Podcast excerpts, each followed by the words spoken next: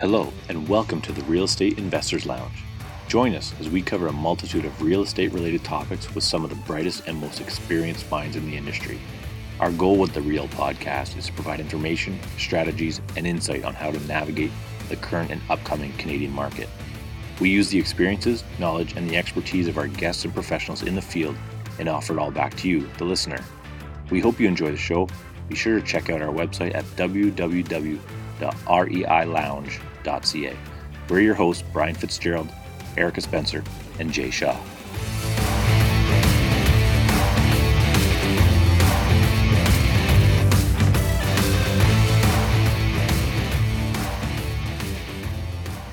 Uh, okay, hello everybody, and welcome to the Real Estate Investors Lounge. My name is Brian Fitzgerald, and I'm here with Erika Spencer and Jay Shaw. And on today's podcast, we're sitting down with two of the industry's professionals when it comes to mortgages, but more specifically, mortgages geared towards investors. Today on the Real Estate Investors Lounge, we're going to be going up one side and down the other of mortgages with Dave Butler and Dan Patton from Butler Mortgages. I speak for all of us on the Real podcast that these guys are the guys that are a vital part to your network and forming that dream team we're constantly speaking about. I'm really excited to sit down and talk the good stuff with these guys. So without further ado, here's Dave Butler and Dan Patton. How are you doing, guys? Hey, you doing great. How are you doing? Very good. Very good. So uh, without getting uh, too mushy with each other, uh, tell us about yourselves and, and your background, and uh, we'll start with that. Well, this I'll let uh, I'll let Dave start first. He's he sort of got into mortgages before me, so we'll start off with with his story, and then I'll uh, I'll fill you in on how I got into the business. Cool. Yeah, my my story's pretty uh, fairly straightforward. I mean, I was uh, at University of Toronto uh, doing a Bachelor of Commerce.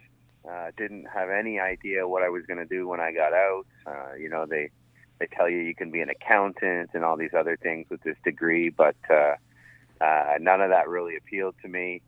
Um, my dad was doing mortgage brokering for a while and this is about I guess 16, 17 years ago. So I just, you know, I, I think I owed my dad some money for money he had lent me uh, to pay my tuition and stuff like that. So I just thought the best fit was I'll go work for dad for a while, just kind of be a lazy kid for a bit, and uh, you know, earn some easy money at dad's office. Um, and I ended up liking it. I just ended up really, really liking mortgages. Um, I, I I saw the appeal there in terms of being able to have a career, build a practice, um, so I mean, I went and I learned. I apprenticed under my dad for probably about eight to ten months, and um, you know, my dad comes from a very you know uh, 70s, 80s like hyper marketing background, and I that that didn't really necessarily fit me as much as more of a. I felt like I could get along well with real estate agents, and I wanted to kind of get into a bit of a niche, you know, work with certain types of clients. So I, I broke off from my dad went and uh, joined Mortgage Intelligence, um, which at the time was the biggest uh, mortgage brokerage that was out there. And the reason I did that was because I was so young. I was like 23 years old, and uh, you know I had pimples all over my face, and uh, uh, I knew that you know some little pimple-faced kid, you know, going and talking to adults about mortgages wasn't the greatest start. So I at least needed to have a good logo on my business card um, and a name that they, you know, the clients and realtors would would be able to recognize. And uh, so that's my dad was able to get me set up over there, and uh, they graciously, the, the gentleman, his name's Peter Doherty. A shout out to him. Uh, he actually was the area rep that hired me on and gave me my ability to make my own team. Um, and right when I was hired, I uh, I contacted Dan because we had been best friends for many, many, many years before that and I said, Dan, uh, I think you should come and do this with me. I think we could do this together.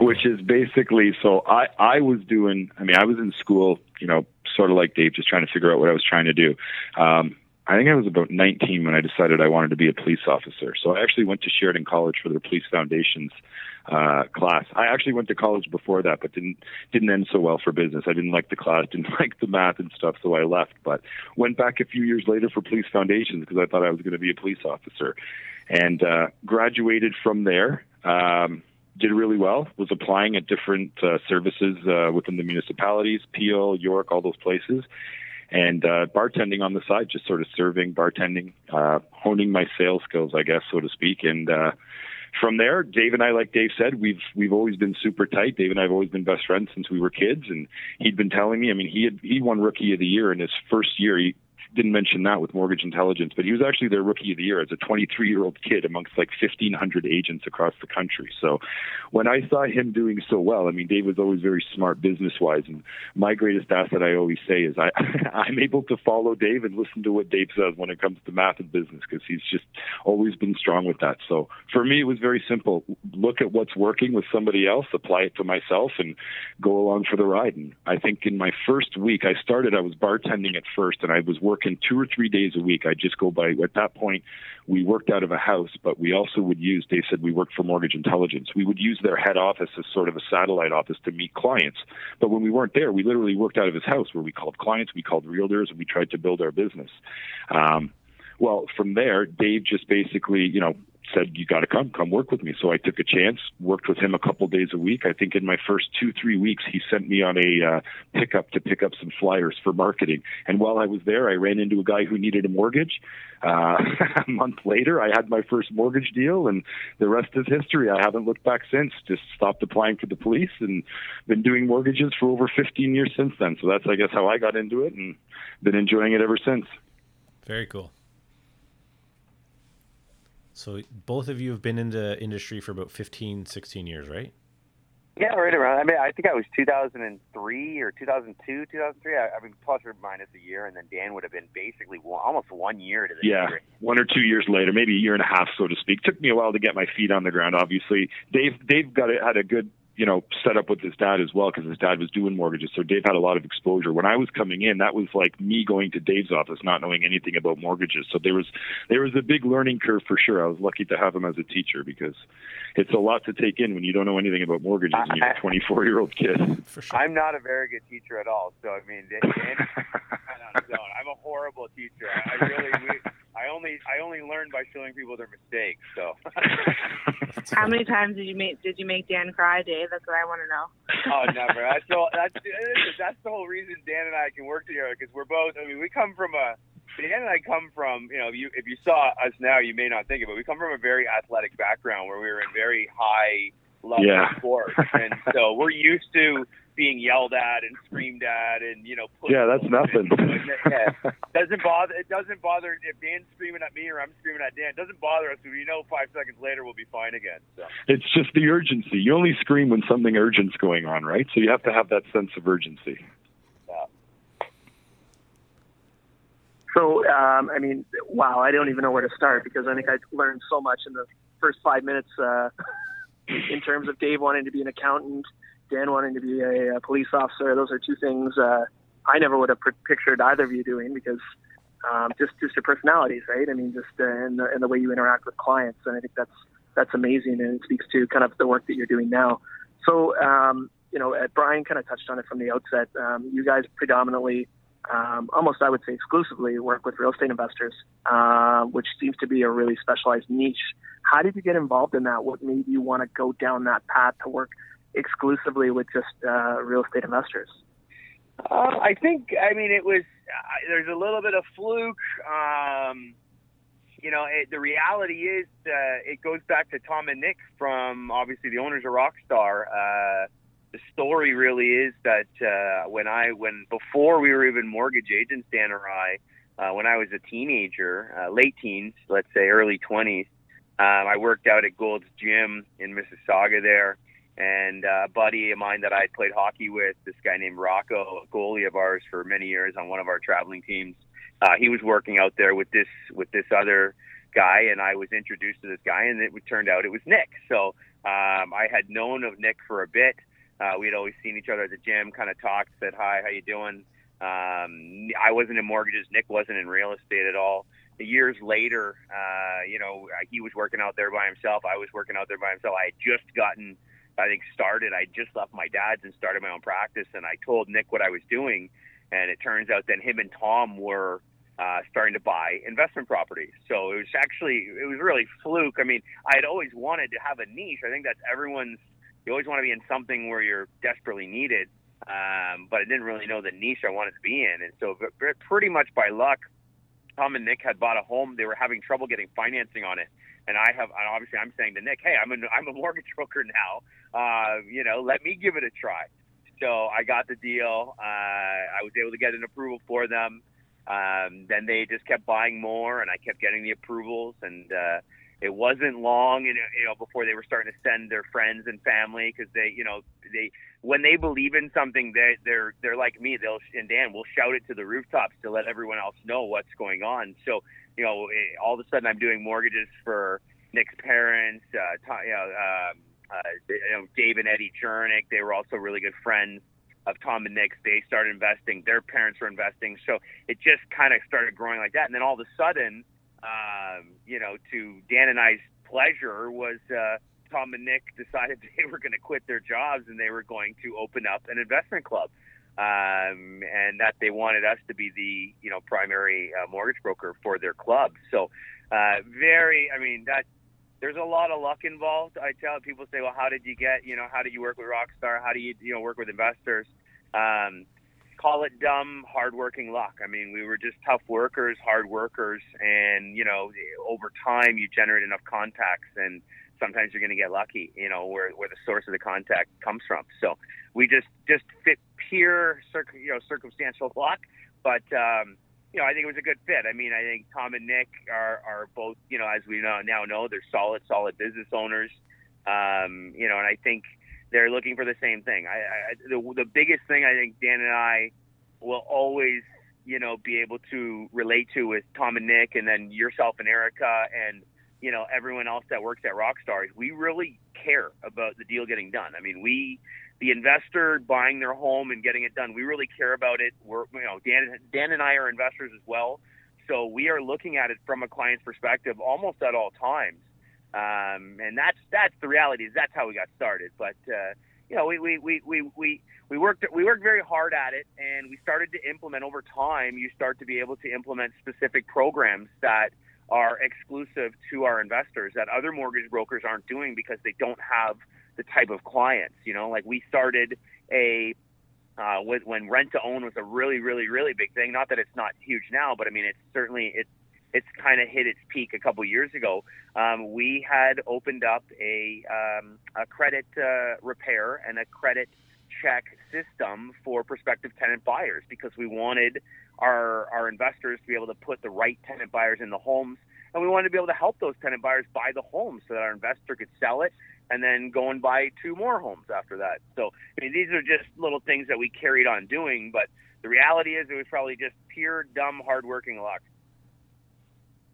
And just to kind of focus on one thing that you said in that whole long spiel with tons of information that I always tell my clients that you know, if, if Dave and Dan can't get it done, like it's not getting done. Like, I mean, these guys, you know, actually care about what they're doing, and it's not just like a, oh, the underwriter said no, okay, like next file, right? Like, I mean, you guys are 100%, 110% on the deal at all times, and um, if there's a way to get it done, then it'll happen with you guys for sure. So yeah, just, I mean, even if, as you know, Erika, even if even if we can't do the deal through the lenders that are in the mortgage broker channel, we have contacts outside the mortgage broker channel at CIBC and RBC and we don't. I mean, you know, I'm, I'm not trying to toot our horn, but I mean, we, we really don't care how or where the deal gets done. We just care that the investor gets the deal done, and that's mm-hmm. I think you know over time, you know, we're not five years into the business and struggling to pay our bills, and that's no disrespect to anyone that is doing that. It's just that we we we're, we're way past that. Like financially, Dan and I are, are fairly sound. I mean, we've been doing this for a long time. Um, we're we're we're not in it. We're you know there's a lot of people you see, you look at them and you talk to them and you see the way they act and you say well they're in it for the commission. I mean we don't I don't we don't even think about things like that. It's really just make the investor happy. If the investor is happy, Rockstar's happy. Everyone at Rockstar then is happy, and then that makes us happy. I mean that's yeah. As, as, as weird as it sounds, and I know as, as cheesy as it sounds, that's just how we operate, and it's it's it's worked out so far. Well, and I think a lot of the investors I think a lot of the investors that Dave and I deal with as well, it's a natural progression as well in terms of them scaling. Because what, number one, when you're dealing with investors, it's not like it's their first rodeo. Most of the time, they've bought properties before, they've been through financing, so they can sniff out that sort of mortgage broker or that sort of bankrupt that might not be in it for them. Right? That's just it's natural for people like Dave and I to care about the deal because number one, we're self-employed and it's it's our business, but number two, every deal matters in the sense that we have to take care of the investors on every single deal, regardless of whether it's us or whether it's an outside source closing it, because that's that's the only way to grow with somebody like that that's going to be continuously buying. So Dan, like, what's the biggest difference you guys find with dealing with uh, primarily investors more so than you know end users or, or um, people buying their principal residences. Like I know you and I talk a, a lot about um, clients and investors and stuff like that. But like from your point of things, like what what's like the major difference that you see well, I, I think with any client, regardless of whether they're investors, you can break them off into sort of different groups. And the important thing that's always been like bottom line for Dave and I in our office is we have to treat everybody individual, and everybody is different in terms of the investment, the way they want to scale, the amount of properties they want to buy. And the same thing can be said for first time buyers or people looking to refinance. So the history, obviously, the experience that we have sort of allows us to plan, you know, every, different formulas, different mortgages for every sort of situation. But in terms of differences, everybody from the core is different from an investment standpoint to first time buying.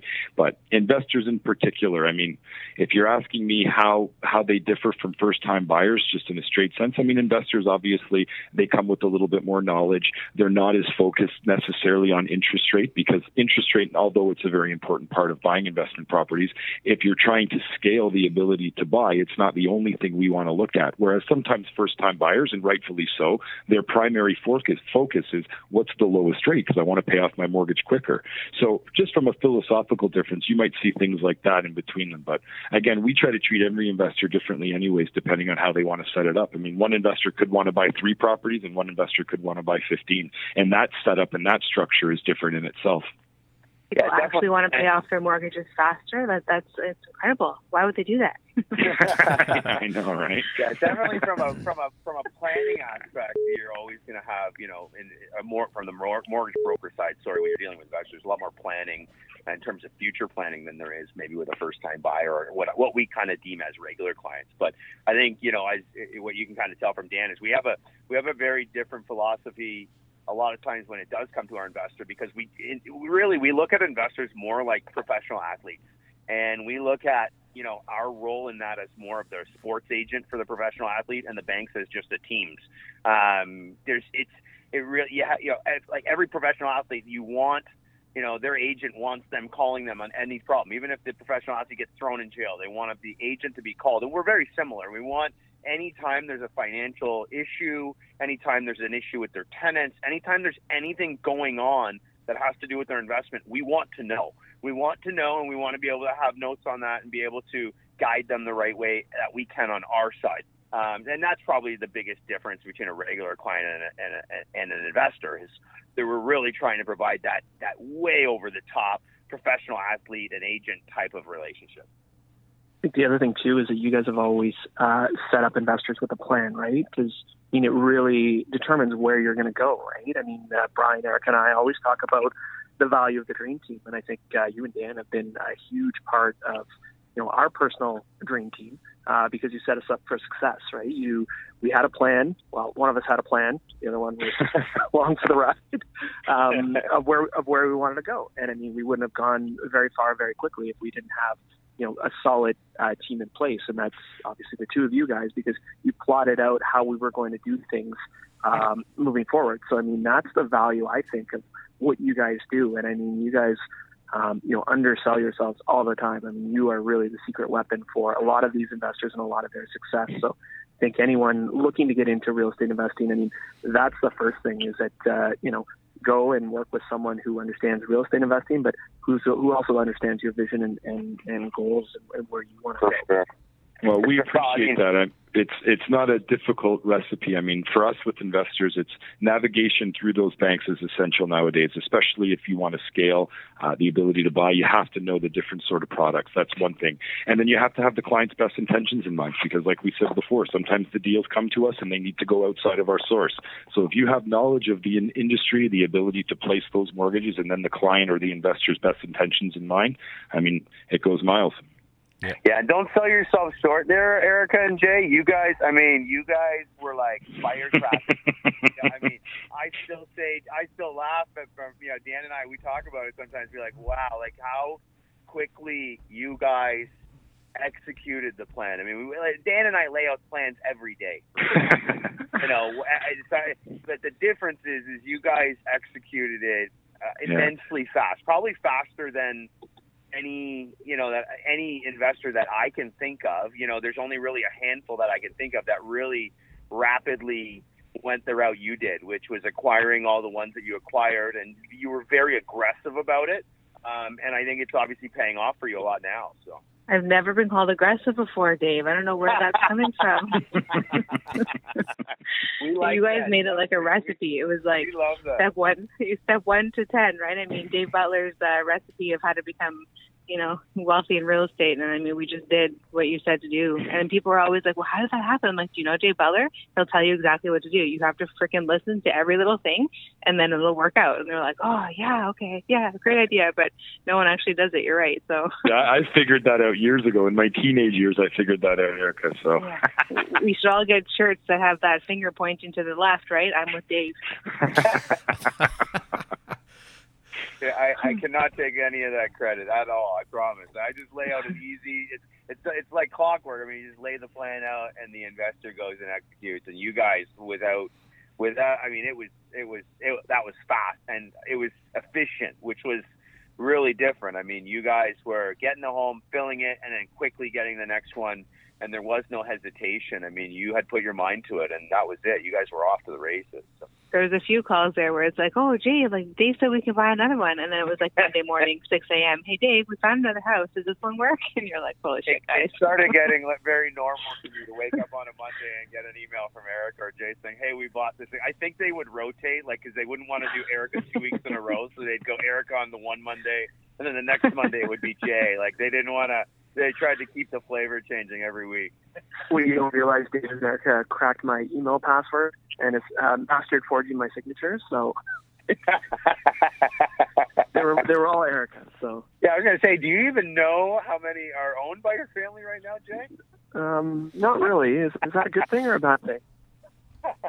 no, that's a good thing. I try to. Yeah, it's a good thing. It, that's a good thing. Yeah, you're yeah. fine. Don't worry when you guys were talking about um, like your story with Erika and Jay and how quickly they scaled up, um, before I was aware of Butler Mortgages, I was working with other mortgage agents with investors, and it's kind of refreshing when speaking with you guys. No, no, it's it's true though. This is this is a this is like a backhanded compliment. But it was refreshing that that when I brought clients to you guys that it was a case of let's see how we're going to get this done rather than yay or nay. And it was just it was more cookie cutter before and now it's more like uh, you guys flex and you push and you pull for what needs to happen for that client. And I find that like extremely refreshing. And then obviously you guys can make us look good. And obviously hopefully in return we can make you look good from time to time too. Oh, absolutely. It's definitely it works both ways with our end too. I mean, it's it it, it can't flow without you know the team. It just can't. The, the, a, a, break in the chain will would collapse the system. So it's essential that we all work together with the investor, with you guys, with us, with the lawyers, with the you know with everybody that we work with. Yep, for sure. So how is a, a typical investment property evaluated by your team, and then how do you uh, the underwriters and the bank evaluate them? You want that one, Dan? Uh, sure. I mean, typically, it, it, depending on the, the property and the bank, every bank is different in the way they review the, the rental property. So depending on the rent and the rental offset that that bank is using, depending on the amount of properties, I mean, some banks will just have different qualifications. So depending on the investor, again, depending on the amount of properties they have, depend might dictate which bank we have to go to. But I mean, most of the time, generally, on your first rental property, we're seeing banks that count about half the rental income on what's coming in. So if you're buying a property, let's just say for 400 grand, and it's being, we order an appraisal, and the appraiser goes out and gives a fair market rent of 1800. Well, most banks on your first property are only going to count 50% of that rent. So in that sense, you know, rental income, we get, I get asked that a lot, you know, when, when that, when I say, well, if the numbers don't work, they say, well, I'm going to be renting it out. Well, the bank doesn't use the full rental amount when they're qualifying you, believe it or not. They're only using an offset amount. Some banks will start to use a higher amount once you own one rental property. But again, now you're sort of getting into the back end side of things where we're just trying to navigate through the different banks. But um, location is important, of course, when you're buying rental properties. Um, the the type of rental. I mean, we're seeing nowadays. I know that uh, Airbnb is becoming a big thing, and lots of people are buying cottage properties with Airbnb. One thing we're running into now is we're seeing those treated more as a short-term rental, which means short-term rentals are viewed more as like sort of a hotel or a bed and breakfast, and they're getting pushed more to the commercial side of things. So anything that's being marketed ahead of time or being pushed on the internet as an Airbnb or something like that, we're finding sometimes is getting a little pushback on the commercial side rather than a regular, you know, cottage property that might be rented out for a full year. Yeah, I mean, we have, uh, I typically these, and it changes every year or so, but I mean, as Dan kind of alludes to, we've got, there's certain lenders that use certain rental offset. There's actually certain lenders that will only allow an investor to have a certain amount of rental properties before they'll say no. So knowing all that information of the different banks, we kind of have a formula at any given time that's going to you know yield the most amount of potential properties that an investor can get. And that's always kind of the plan. That's the the roadmap if you will for that particular investor. So a lot i mean for an, as a total example today if an investor comes to dan and i and says hey i'm brand new. This is what i want to do. I want to start buying investment properties. You know the, the, at today's moment we're probably outlining a plan where we're trying to get their first three, four, five rentals with TD. And the reason why we go to TD at the first is very simply right now, TD's rule is once someone has five more, five rental properties or more, TD will start to decline the client. So we know right then and there they have less of a, stress, a threshold, sorry, for investors that have a lot of properties. Then you have Scotia would be next. Usually they'll allow an investor to have up to 10, of which of those 10 you can't have more than five with Scotia. So there you're already now potentially three, four, five with TD then three, four, five with Scotia. Then we start looking at the RBCs, CIBCs. CIBC becomes a big player in this, but they're usually a big player near the end. And that's simply because they don't have necessarily a cap on the amount of rentals an investor can have, but they will have a cap on an investor not being able to get more than five with CIBC. So it's really, it's all it is, is knowing each lender, knowing their, you know, at that time, because it does, it changes all the time. Each, I've seen lenders change their, yeah. their programs, you know, notoriously every couple years. But I mean, we just, right now, we would put a game plan together where we could effectively say to the investor, hey, this is how many we think your application get. Here's the direction we would go. These are the banks that we would use.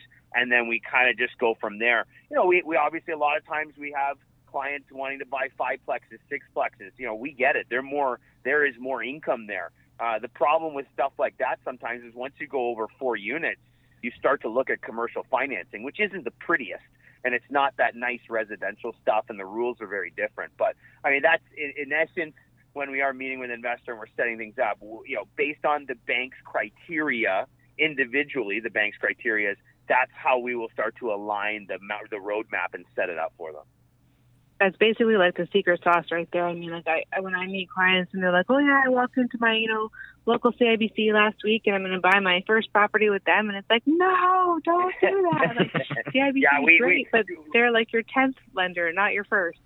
yeah, you know what? Really, you hit the nail on the head. I mean, it's not rocket science, but there's and it's more or less knowing that, as you say, secret sauce. Uh, we just happen to know it. I mean, it's our game. This is what we do every single day. I mean, every you know, Dan and I are talking sometimes till midnight. I mean, and and beyond that yep. in terms of files. I mean, this is just something we do every minute. But what do your wives think? You guys are on the phone till midnight like that? That's just. I well, at this point, I think they just look at us as brothers and they realize it's never going to stop, and they just accept it. I mean, I'm sure they they find it a bit at first, but they just realize it's not going to stop. I mean, it's Uh, just. And let's be honest, sometimes midnight is the best time to be doing work. It's the time where there's not a lot of emails coming in. We have time to focus on deals, so it's actually a good Hey, time. but now for that people know us. that, like I got onto that, and I was on three, four, five in the morning, right when I was up with the baby, or before that when I couldn't sleep, and I know that's when Dave emails back the fastest. So Well, it was funny. there you go. I, I'm remembering a time where Eric and I were emailing back and forth at like four in the morning. It was funny because she's saying, "What are you doing up?" I'm like, "Oh, I'm working." I said, "What are you doing up?" She goes, "I'm working and I'm dealing with a baby right now." I was like, "Oh, okay, that makes sense." yep. What's the value in working with you guys as opposed to a standalone mortgage agent then? Um, I mean, it's pretty. I, I, I you know, at this point, that it's really the biggest difference is we're not we're not doing just one deal. I mean, we're not we're not looking at you know, it's not an individual file when we're looking at a file. I mean, we are looking at a file with a plan in mind. Put you know, architect. Um, you know, putting it putting kind of an architect plan around this thing in terms of what they can do. I mean, we also have, as we kind of noted earlier, we have extra programs that we have uh, made at Butler Mortgage, such as our rent to own credit counseling program. We've got our credit review program where we will actually review credit bureaus for prospective tenants or tenant buyers and really just try to screen them so that the investor is getting um, the, you know, being able to put their best, you know, uh, tenant into the home. Um, you know, and I think really the, tr- uh, you know, it, I, I don't mean to sound cheesy because I'm sure some people will say this a lot, but I think the difference really is that, uh, you know, Dan and I, this isn't a job for us. I mean, it's just not a job. I mean, a job is something you do from nine to five, and you know, you, you give it your best effort, and then when you're done, you're done. I mean, um, there's not much different between Dan, you know, D- Dan Patton and Dave Butler, the mortgage broker, and Dan Patton and Dave Butler, the person. I mean, we, you know, unfortunately for us, at least in this point in our career, because we're not retired yet, it's it's they're they're they're they're both the same person. I mean, we're you know, there's no off switch for us. Everything is always on. Um, and it's just, you know, I think some of that comes back to that kind of sports background in that, you know, we treat this like we're on the battlefield. I mean, I have an analogy I say to my staff all the time. I said, this is not, you know, this is not a job. I mean, we are on a battlefield all day long and we are swinging around swords and, you know, there's, there's people are coming after us and, um, you know, and I mean by that the banks, the banks are fighting with us, and you know, there's you know, we're we're having to fight back, and I mean, we're just we're trying, we're constantly, constantly on on you know on our back foot, fighting and battling, and and that's just it's just what we do every day, and I mean, it's exhausting, but it's I don't know of any other way to do it. I don't think Dan does either. I mean, this No. is, I think why. Yeah, this is why we work together. You know, him and I are make you know I think a really good team. Is that um, you know, I, we, we both have a very solid understanding as to what this is and what we're doing and and how to achieve it. Um, and really, for us, it's it's having the investors have success and them to feel comfortable and be happy with us. And, Yeah, and I think a lot of the time you run into investors. I mean, a lot of our investors, of course, like David mentioned, they have jobs, they have full time jobs, they have other things that they're trying to. So when they come to people like David and I, they need to know that look, I'm leaving my file, I'm leaving my finances, I'm leaving my investment with you guys. I need to know it's going to be taken care of. And I mean, I think with our experience and like anybody that works with us can tell you, I mean, we always have their back and we're always able to work with them. And I think that that takes a lot of the pressure and the stress off of the investors we deal with. And then one thing that Dave forgot to mention as well is we do get, you know, really good rates. We get, you know, Butler Mortgage is one of the biggest brokerages in the country and we get access to some pretty great rates out there. Uh, and that's another advantage that we have as well. So can we just go back to the part about uh, you guys swinging swords around? Are you guys like a modern day Zorro over there at Butler Mortgage? yeah, we try to be. We try to be. We're, we in the, throw in the paperwork office, and yeah. in the office, Because right- uh, you know, we're we're not we're not. I don't think Dan and I are easy to work for. I mean, we're very demanding. Um, you know, and that's with with time. You know, comes lots of changes in staff. You know, I think some people aren't able to handle. You know, you, you kind of know right away who's coming from a background of understanding what we're doing and and and being an intense business background, and who doesn't. You know, and um, right now, Dan and I have talked about this a lot in the last six months or so. We feel like we've got our best team, and you know, our best team. You know what that equates to is people that understand that we're swinging swords around all day, and they're not. You know, they don't take anything personal. Um, you know, and uh, they're there as well to swing their swords, and and we're all doing it really, you know, with one thing in mind, and that is get the investor what they need, get them what they want, and let's make sure that we're a solution and we're not part of the problem. And Erika's just slid me a note. She wants to know if there's capes involved with the swords or no. masks. and masks. Like, oh, Dan, my. Dan prefers like a Zorro mask, and I, I like a cape. So. Yeah, we come in wearing those every day. That's that's that's the first step of our day. And Uniforms nothing at else. Butler Mortgage. I love it. So we're driving around Welland right now with a sleeping baby and uh, both of us in the car. But there's some great houses that we're seeing. Uh, just wondering. Just kidding. you want us to run a pre-approval on the podcast for you? my, my, my heart just dropped. My heart just dropped because I'm thinking, oh my god, this is not. You, you guys, you guys are. I've, I've been sitting on the max amount for quite some time. So. yeah, I know we're in the B world, which sucks. But anyways, um, so I mean, one of the questions we did want to ask you guys is, are you investors yourselves? And then the second part of that is, where are you seeing, you know, kind of the next hot spot for investors to start buying? Dan, well, Dan, Dan, right now is definitely in the moment a very active real estate investor. So I'll let him go on that, and then I can talk about what I'm doing. Well, I mean, I, I I wouldn't say overly active. Again, like Dave mentioned, when there's when there's no off switch in what we do, we spend the bulk of our time working with other investors. So, I mean, um, my free time is managed by. I've got one duplex in Mississauga that I bought a bunch of years ago that uh, I rent out the upstairs and downstairs, and it's been great. I mean, it doesn't cash flow the greatest because obviously when you're in Mississauga, the property and the mortgage is a little high. Uh, but much like anything that we do, it's a long-term investment, and the equity build has been great, and I don't imagine it going anywhere. Um, aside from other investors, yeah, I mean, we we invest in. I mean, we do private loans, we do private mortgages, things like that. Just you know, stuff that I think any anybody in mortgages and finance do. But um, Dave, what? Uh, I mean, you've got a couple properties. Yeah, I mean, I I I got rid of my last rental. It would have been probably about I want to say two three years ago, and it was more or less just the next phase of my life, which was. Um, my wife and I wanted to simplify and get down to just our house and our cottage. Um, you know, and when I say cottage, I mean it's it's it's actually bigger than our our normal home in in the city. So, um, and that's been a whole you know new thing for us in terms of we just finished doing like a major construction addition to our cottage. Uh, we've always done lots of renovations to all the homes that we did own. Uh, we've always been heavily in that game in terms of improving homes for resale down the road. Um, and so it was a couple years ago. It was, it was just the the the pra- my practice, Dan and I's practice was just getting so large and so time consuming that the last thing I was really wanting to deal with during the day was dealing with tenants or property managers.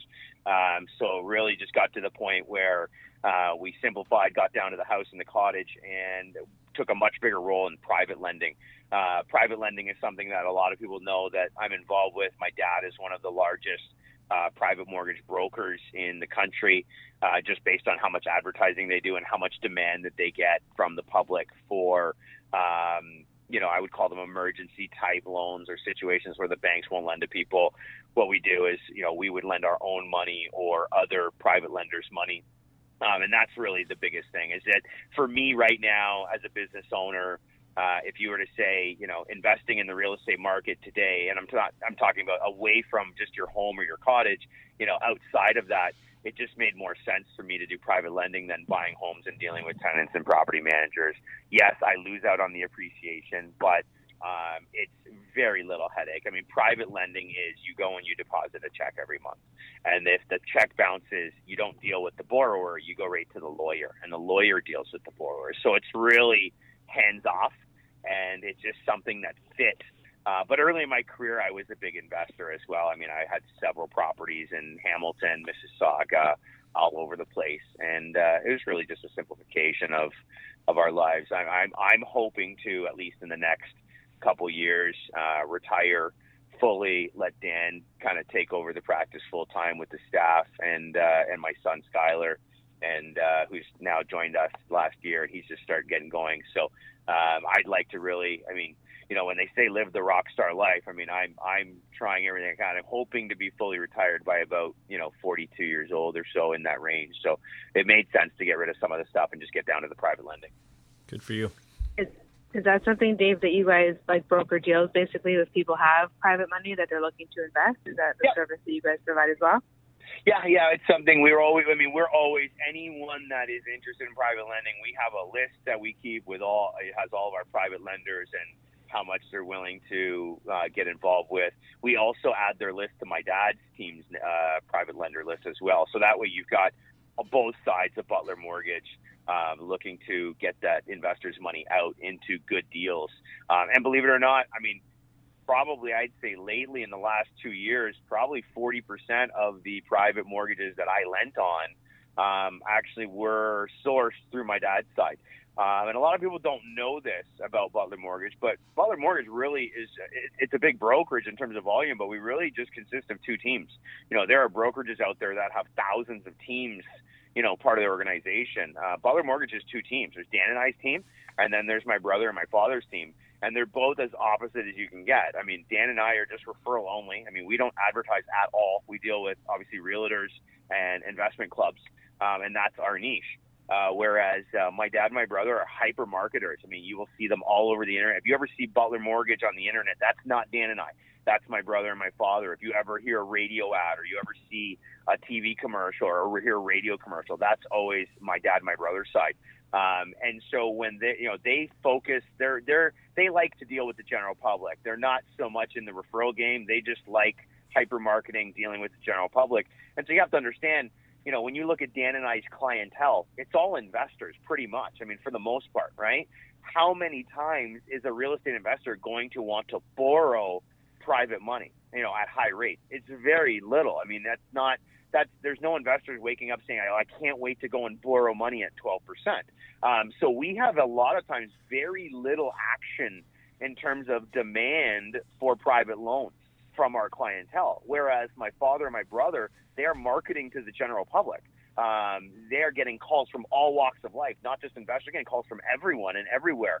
And a lot of times their client, uh, their clientele is going to be much more in demand for private money. So they have a lot of times clients will call them off their ad and they're in trouble. They just went through a bankruptcy or whatever the case may be, and they, they need to get access to equity to their home or their bank's not renewing them. And so they may have to go to a private mortgage lender. Um, so, I mean, they, they just, my dad and my brother side has a lot more demand. So a lot of times if I get a private loan paid back, I'll go to my dad right away and say, hey, dad, here, I got, I just got a $100,000 private loan paid off let, let me know when you have a deal to put it back out. So, and there's actually some rock star investors as well that have dealt with my dad. I mean, we we're looking for any good leads. I obviously always look them over, but any anything where it makes sense for us to lend and we know that the money and the investment would be secure, we're always looking at those deals.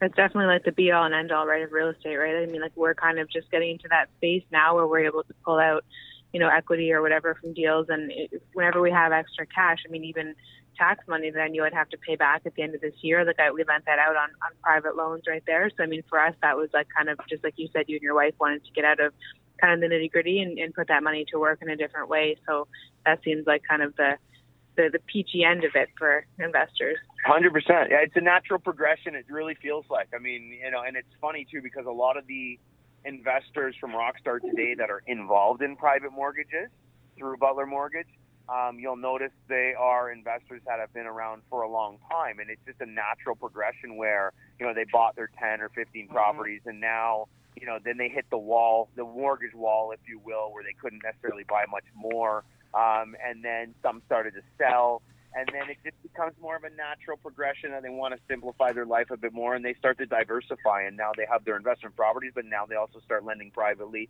And i you know and i, I think that is the key word. It's, it's a diversification. Um, you're not so involved in tenant first stuff. Um, it's nice to also have those cookie cutter private mortgage ones. Sure again you're not making as much as if you bought a home and held it for five to ten years because um, you're really just making interest. You're not getting that appreciation when you lend privately. Uh, but again, it's a it's a way to diversify your portfolio in real estate. Well, it's a flexibility too that real estate investing provides, right? I think everyone that invests in real estate thinks that in order to successfully invest, you need to be a landlord and deal with tenants and all that. It really, like, I mean, just as you you know articulated, Dave, like, there's so much more that you can do in terms of kind of being part of the game Um, I want to ask you one question there just before we get to kind of our fire round of questions. And I know uh, Dan has been chomping at the bit for uh, for this because uh, we may, may, may not have tipped him off. So, um, so uh, I'll, I'll ask it to you know either of you can answer, both of you can answer. What's the what's a common mistake you see some real estate investors make when they're dealing with you? Like I think I'll give you an example. Um, Dave kind of touched on this. Is the, the, the benefit of sequencing, right? Is that, and Erika talked about this as well, is about going, you know, going the wrong order to the wrong series of lenders. Like, I mean, that's one thing. Gotcha. You know, yeah, yeah, yeah, yeah. That's definitely you. something we see. I mean, from from there's nothing wrong, and I always say this to investors. There's nothing wrong with bank product, right? I mean, you go to CIBC, you go to RBC, any of those banks, they all have good product. But you, you nailed it on the head. The the sometimes the issue with going to those guys is they don't have that ability to plan out the long term. So we will run into investors that have come to us where they've already bought maybe three, four, five properties with a particular bank, and that particular bank is the one we want to leave until last. So their application sometimes comes a little bit cloudy to us. Again, amongst some of the other things, again, I mean, sometimes putting a focus on rate over scalability can be a, you know, a blocking factor. So I think it's important for us, again, with every investor to just make sure we sit down, we go over sort sort of the plan. I mean, Dave and I have a ton of experience in doing this sort of thing. So I've got a good idea. Dave's got a good idea on how to accomplish the goals most of the investors are trying to do. It's some of the time it's just either getting them on the same page or listening to their reasons for doing it another way and trying to figure out how, to get it done that way. Yeah, definitely. I would say not following the game plan is always the biggest major mistake that we find. Um, but I mean, some of the other mistakes that we see is investors overzealously putting the first possible tenant into their home without screening them very well. I mean that, and that just seems to be when we talk about natural progressions. That seems to be a natural thing, and that investors have to kind of learn on their own. I mean, everyone is buying their first or second rental. Let's say, um, you know, they want to fill it right away. I mean, you know, sometimes, and I, I think every investor is guilty of this, is that we put the you know the mortgage payment at the forefront, and we kind of get blinded by the fact that you know, hey, I'm going to go put this really crappy tenant in my home and hope that everything is good. Um, you know, because I don't want to have I don't want to have to pay a mortgage payment or two without rent. You know, and that's it, it, that can be short-sighted because if you're you know if you're buying a home for hundreds of thousands of dollars and you're not willing to go through the right process to find the right tenant buyer, you're basically saying that you don't want to lose a thousand or two thousand dollars in payment. You know, you just want to quickly get someone in there. I mean, that's without screening properly. I've always felt that that's a major mistake. And I mean, Dan and I see it all the time because we'll get a call from the investor, let's say two, three years down the road after they've entered into a rent-to-own contract, and the uh, they we will they'll say, hey, my tenant buyer wants to buy my house now. And we'll say, well, did we screen them originally? And they say, no, I had just put them in the home.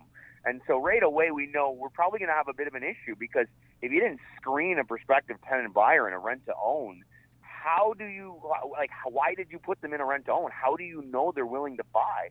And sometimes the investor will say, well, because they were willing to give a bigger deposit.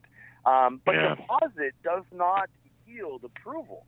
Um, income, uh, credit issues. That, these are the things that need to be at the forefront when you're talking about a rent to own tenant buying a home. So, I yeah. mean, definitely, you know, being short sighted um, and, you know, not looking at as a long term investment and just kind of wanting to go for short term gain, which is get someone in my home really quick, you know, so I don't have to be paying this mortgage out of my pocket.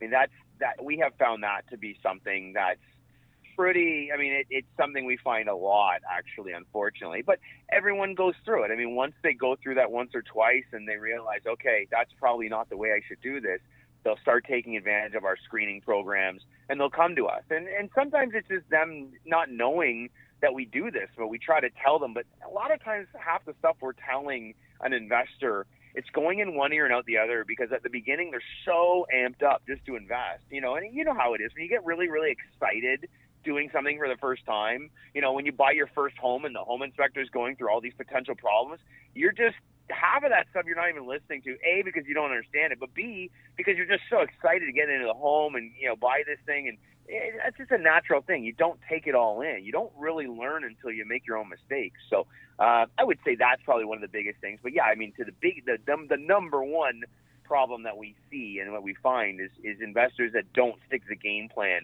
That usually yields them much lower results. So with with regards to the rent to owns, the simplest thing is if you're purchasing a property, going property first versus tenant first, um, you should just basically put them in touch with you guys, and you're going to let me know as the owner of the RTO whether they are good for the term of three years that the deal can be done. Yeah, We're we gonna- can basically. give yeah, Yeah, we, we're we gonna can look at the file and do a bit of a pre-approval. We can look at things like, I mean, pre-approving somebody nowadays, a lot of it comes down to, you know, provable income, how much down payment they're going to have, and then most importantly, ratios, right? So it's very easy for us to sort of look at somebody's income, look at their debt load, and calculate whether or not they're going to be able to qualify to buy this house. Um, it's you know it's a very educated review. Of course, there's no guarantees. I mean, somebody can do whatever they want with their credit or their employment over those three years, but we can get a good sense for those people by looking at the credit. I mean, there's no better predictor of the future than the past, and everything in terms of your debt history is going to be on your bureau. So from there, combined with your job, we can get a pretty good sense of where your affordability will be in the next few years and how much you can afford now as well. And not only that, how the credit's been going, how you've been able to afford things. Right. Yeah, I mean, it, it, to Dan's point, I mean, if you think about it, uh, if I get, let's say, an investor, uh, you know, is showing his home and there's, or his or her home, sorry, and there's three or four prospective tenant buyers. I mean, we we want to be able to screen all three or four of them and provide a ranking in terms of who is best for future possibilities of purchasing this home. You know, and a perfect example would be um, you have some, one of the prospective tenant buyers is just filed for bankruptcy well, we already know right away that client is minimum, minimum two, three years from being able to buy that home. And that is in a best case scenario. So if they're entering into a two or three year rent own and they just filed for bankruptcy, that's probably one we're going to rank near the bottom because we're going to say, look, everything has to go perfect for them to be able to buy a home in two or three years. And I mean perfect. Uh, the likelihood of someone out of a bankruptcy, everything going perfect in two or three years, is not likely. Right. So we would kind of rank them near the bottom. Another one would be a client is self-employed that's showing very, very little income on their taxes. Um, that's you know even if they do have good credit, you know we have to let that investor know that hey, as much as this person has decent credit um, or even good credit, they are going to have a heck of a time qualifying for this mortgage because they're not going to be able to show the correct amount of income. So that's really what it is. We're just trying to pre-screen them. It's never going to be perfect because we're having to make an assumption that everything's going to stay constant for the next two or three years sometimes.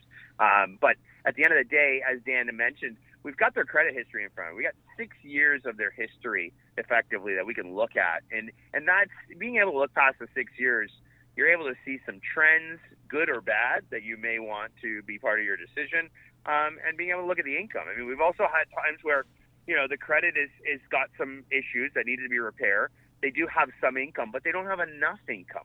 You know, there's there's a lot of people out there that want to get into a rent where you know they're they, they, you know no disrespect to them, but there there's two two people, two adults making you know, roughly fifty thousand dollars together, and they want to go and rent to own a home that they're going to plan to buy for four hundred fifty thousand in three years. Well, that fifty grand is never going to qualify for that four hundred fifty thousand dollar home. Um, so sometimes we just have to let the investor know right away, hey, they're not bad people.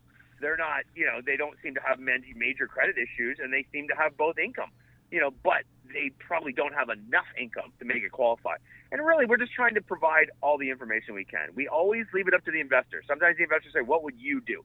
You know, we'll tell them what we would do. But um, at the end of the day, it's not our home, and we're not paying the mortgage on it. And you know, we'll provide as much information as we can. We'll give you our thoughts on it, and we, we're not afraid to give the, our personal thoughts. But um, at that at that point, it's up to them to trust us or go on their own.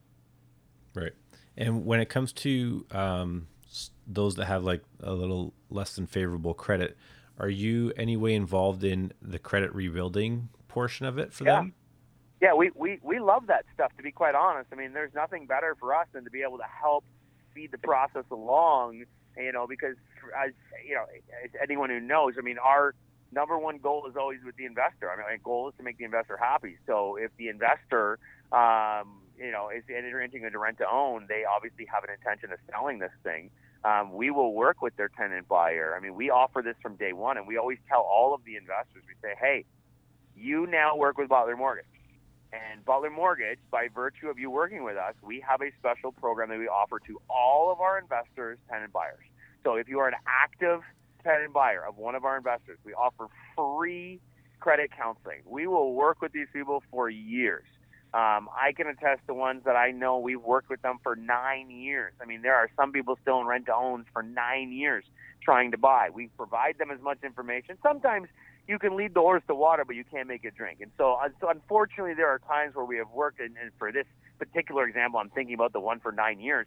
Um, they're just not great at following our instructions, and there always just seems to be one thing after another that seems to kind of pop in on there. But um, there are many, many success stories where we have worked with tenant buyers from almost the moment they've got into the home, and within two or three years, we've helped them improve their credit.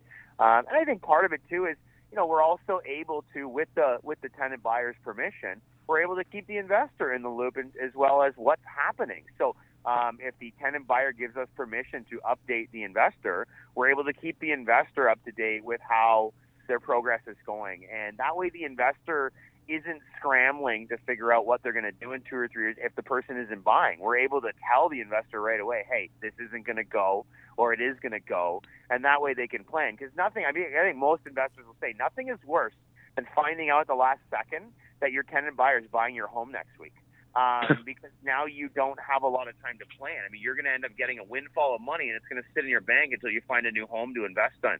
So, a lot of times, for us to be able to give the investor a heads up whether it's going to happen or not, that gives the investor time to plan to get that money back out on the street. Because how do we make our money out as an investor? We got to put our money out on the street. We got to go buy something. Um, so, there, we are able to protect against some of those lull periods. Yeah, those guys are amazing. Like just a shout out to like Michael Zanzini and Jim Payer. Like we had them working on like rent to owns for us, and like Michael was so on the ball. Like we kind of forgot about a rent to own. You know, he was like, oh, mm-hmm. following up with this guy, following up with that guy, like every couple of months, and it's like, oh, good, someone's on the ball, right? I mean, that that's amazing that you guys provide that service too. Yeah, shout out to Mike. He's the best. Mike. Yeah, Mike's the man. Mike, Mike is the man. He is, and he really cares. He's a young guy, but he really, really cares you know, he really he when he came to us, he was you know always wanting to help and get it done, and that's a really good trait, you know. And, and he would get upset when the tenant buyer wouldn't be able to get approved, you know, and uh, he takes it personal. He really does. So I mean, it's good to have people like that that are guiding these people, and, and really he's passionate about what he does. Very cool. Is uh, is Jay back or you? Dan's been chomping at the bit for an hour waiting for the. I got a list of books to name off here, so. okay, all right. Where uh, where do you guys see yourselves in the next twelve months? Sitting here in my office, doing the same thing I'm doing now, in twelve months from now. That's like the pod, truth. Like a podcast. Uh, twelve months from now, um, I hope I have more free time, but the reality is I'll probably be doing the same thing I'm doing right now um, which is uh, Dan and I working on investor files and trying to, trying to set up as many plans and execute as much as possible. Awesome. Yeah. Uh, where do you see the market in the next 12 months? Dan? Uh, I mean, I think for investors, the the opportunity to buy is is even stronger when the market sort of levels off like it's been doing. So I think particularly for us in this sort of market with investors, I mean, it will continue to thrive. It will continue to go strong. I mean, Dave, Dave said once, I've never forgot it. You know, the one thing you can't take away from economics is supply and demand. And as long as there's a, a shortage of supply and excess demand coming in, I don't see how the market could change much over the next few years. Um, I think in the next 12 months, I mean, the market I think it'll still be a fairly strong market, but I think it's going to be. I think it's taking a lot of people. Um, by you know, it, it, it, a lot of people are realizing that the market is starting to turn a bit, and I, and I don't. I don't necessarily even think it's starting to take a turn for the worse. I think. I think a lot of people look at 2017 and they think that that's the way the market works, and I think that's always a big. That's a big mistake. You know, you can't you know, 2017 is going to go down in history as a very peak year uh, in terms of a seller's market. You know, we had bidding wars. I mean, Dan and I have done this for a long time. I mean, a, I mean, we're we're almost two decades. We're getting close to there. And in those two decades, 2017 was the only year in which we really saw this insanity of the bidding wars and the craziness. And you know, that's that was a recipe that was going to happen no matter what because you had low interest rates you had um, high high immigration, um, and you had you know at that point still the mortgage rules were still not as tight. Uh, a lot of people will remember that for years and years and years they were changing uh, the way you could qualify for a mortgage. And every time I would speak on this, I would say I don't think this is going to have a major effect. um, and it didn't until the most recent change, um, where they basically put that stress test in across the board. Um, and I think the stress test is now in. And when you combine that with the fact that interest rates are rising, um, we're starting to see a bit of a change in the market. Uh, but as Dan said, I think that creates, and I've always kind of said this with investors that have asked me the same thing. They say, "What do you think is going to happen when the market starts to take a bit of a turn?" Um, and I said, I think that just means things are better for investors because we've noticed nothing's changed in the rental market. Um, if anything, rents are increasing; they're not decreasing. Um, so anytime rents are in an increasing environment and you have pricing starting to go a bit stagnant, investors drool over stuff like that uh, because to them that means they can get in fairly cheap. Um, and they're not looking at this as a short-term investment; they're looking at it as a long-term investment. So being able to buy when the prices are not so spiky, um, that's always a good thing. Uh, and and the truth is, is as Dan said, it's all supply and demand. Um, you know, Ontario, for instance, has the highest amount of um, new immigrants uh, per per province coming into it. Um, so Ontario is is still a very big growth market, in my opinion, in terms of real estate um, and investing in real estate. It just it won't be 2017, and everyone needs to understand that. Anyone that started investing maybe the last couple of years they look at 2017, they think that this is how things go all the time. Uh, my house is going to go up by 30% in value every year, and that is just not the case. That's not a balanced market either. And we shouldn't, as investors, we shouldn't pray or want to have an unbalanced market. Balance is really what we want as investors. Um, with you know, with the results that we're getting, that's really what we should be seeking. That was bad for a fire. That was a bad answer for a fire round, by the way. a little long, eh? a little long-winded, but we get the, the, the house is burned down by now. uh, who do you guys learn from? Everybody. Everybody that I deal with, I learn from. You learn different situations from lawyers, from brokers, from lenders, from friends. So I mean, just depending on the situation. I think mortgages, obviously, Dave, his dad. Um, lots of people through the years. For myself, I've learned a ton from.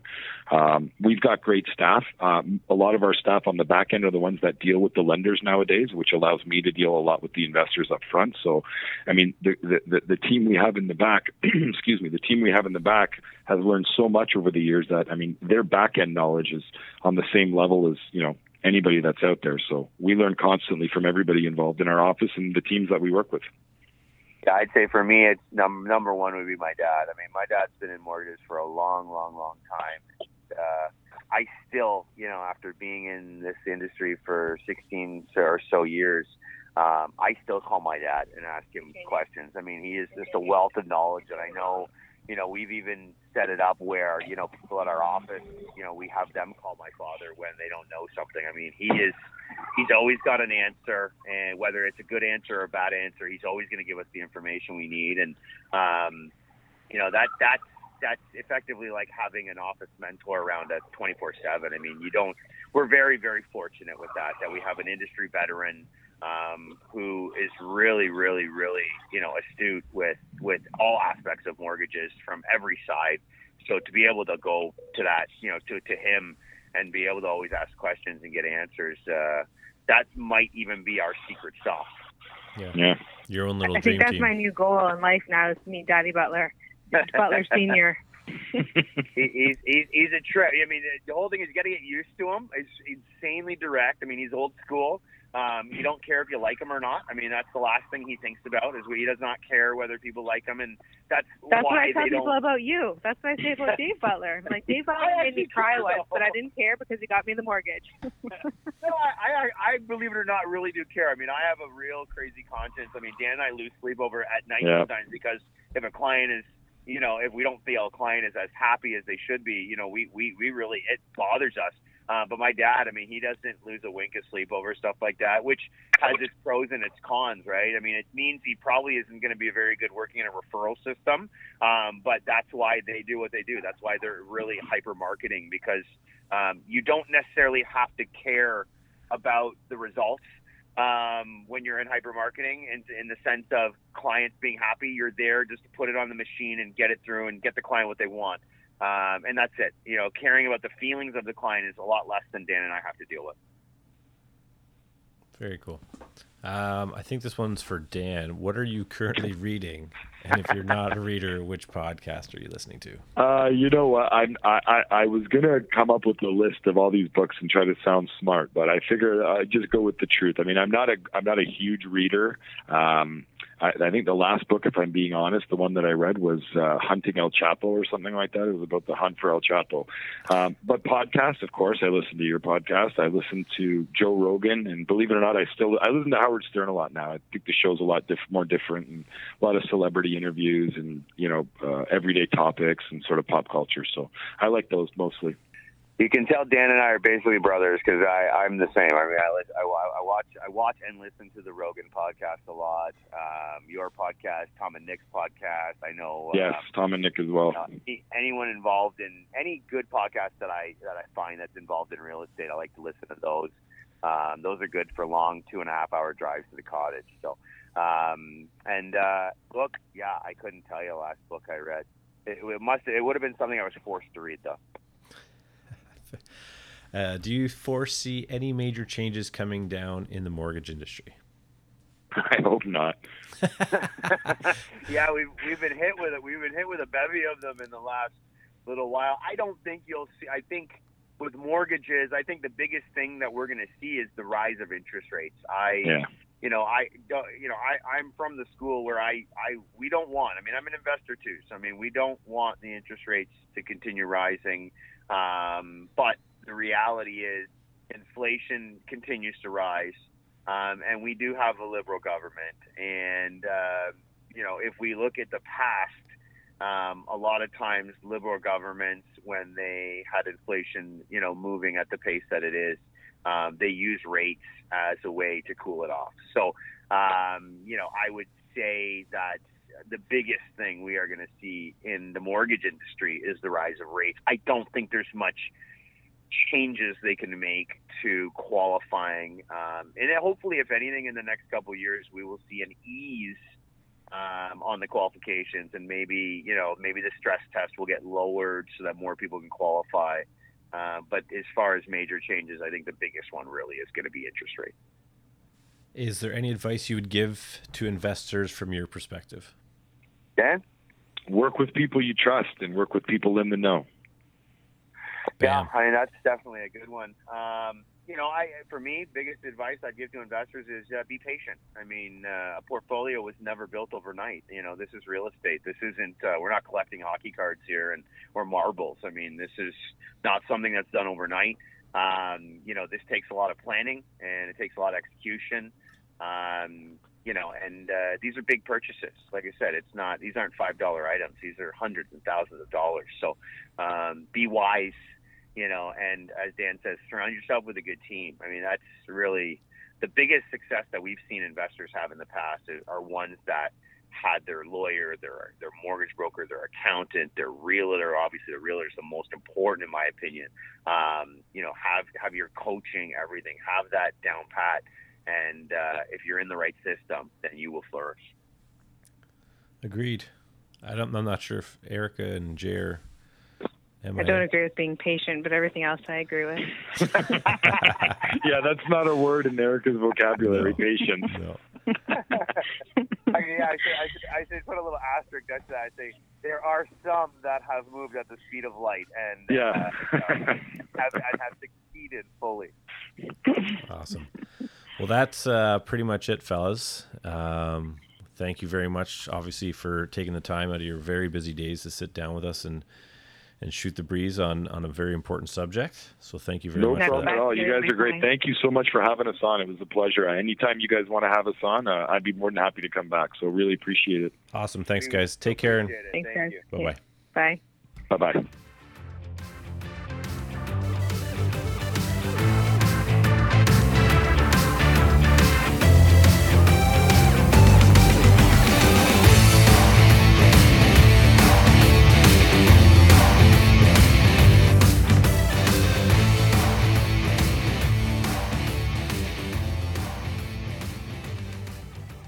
That's a long pause. I was just, I just literally thought my phone died. I was like, holy shit, I gotta. I said, I was wondering how much of that I said that didn't get through. I was like, oh my god, I'm gonna have to call back.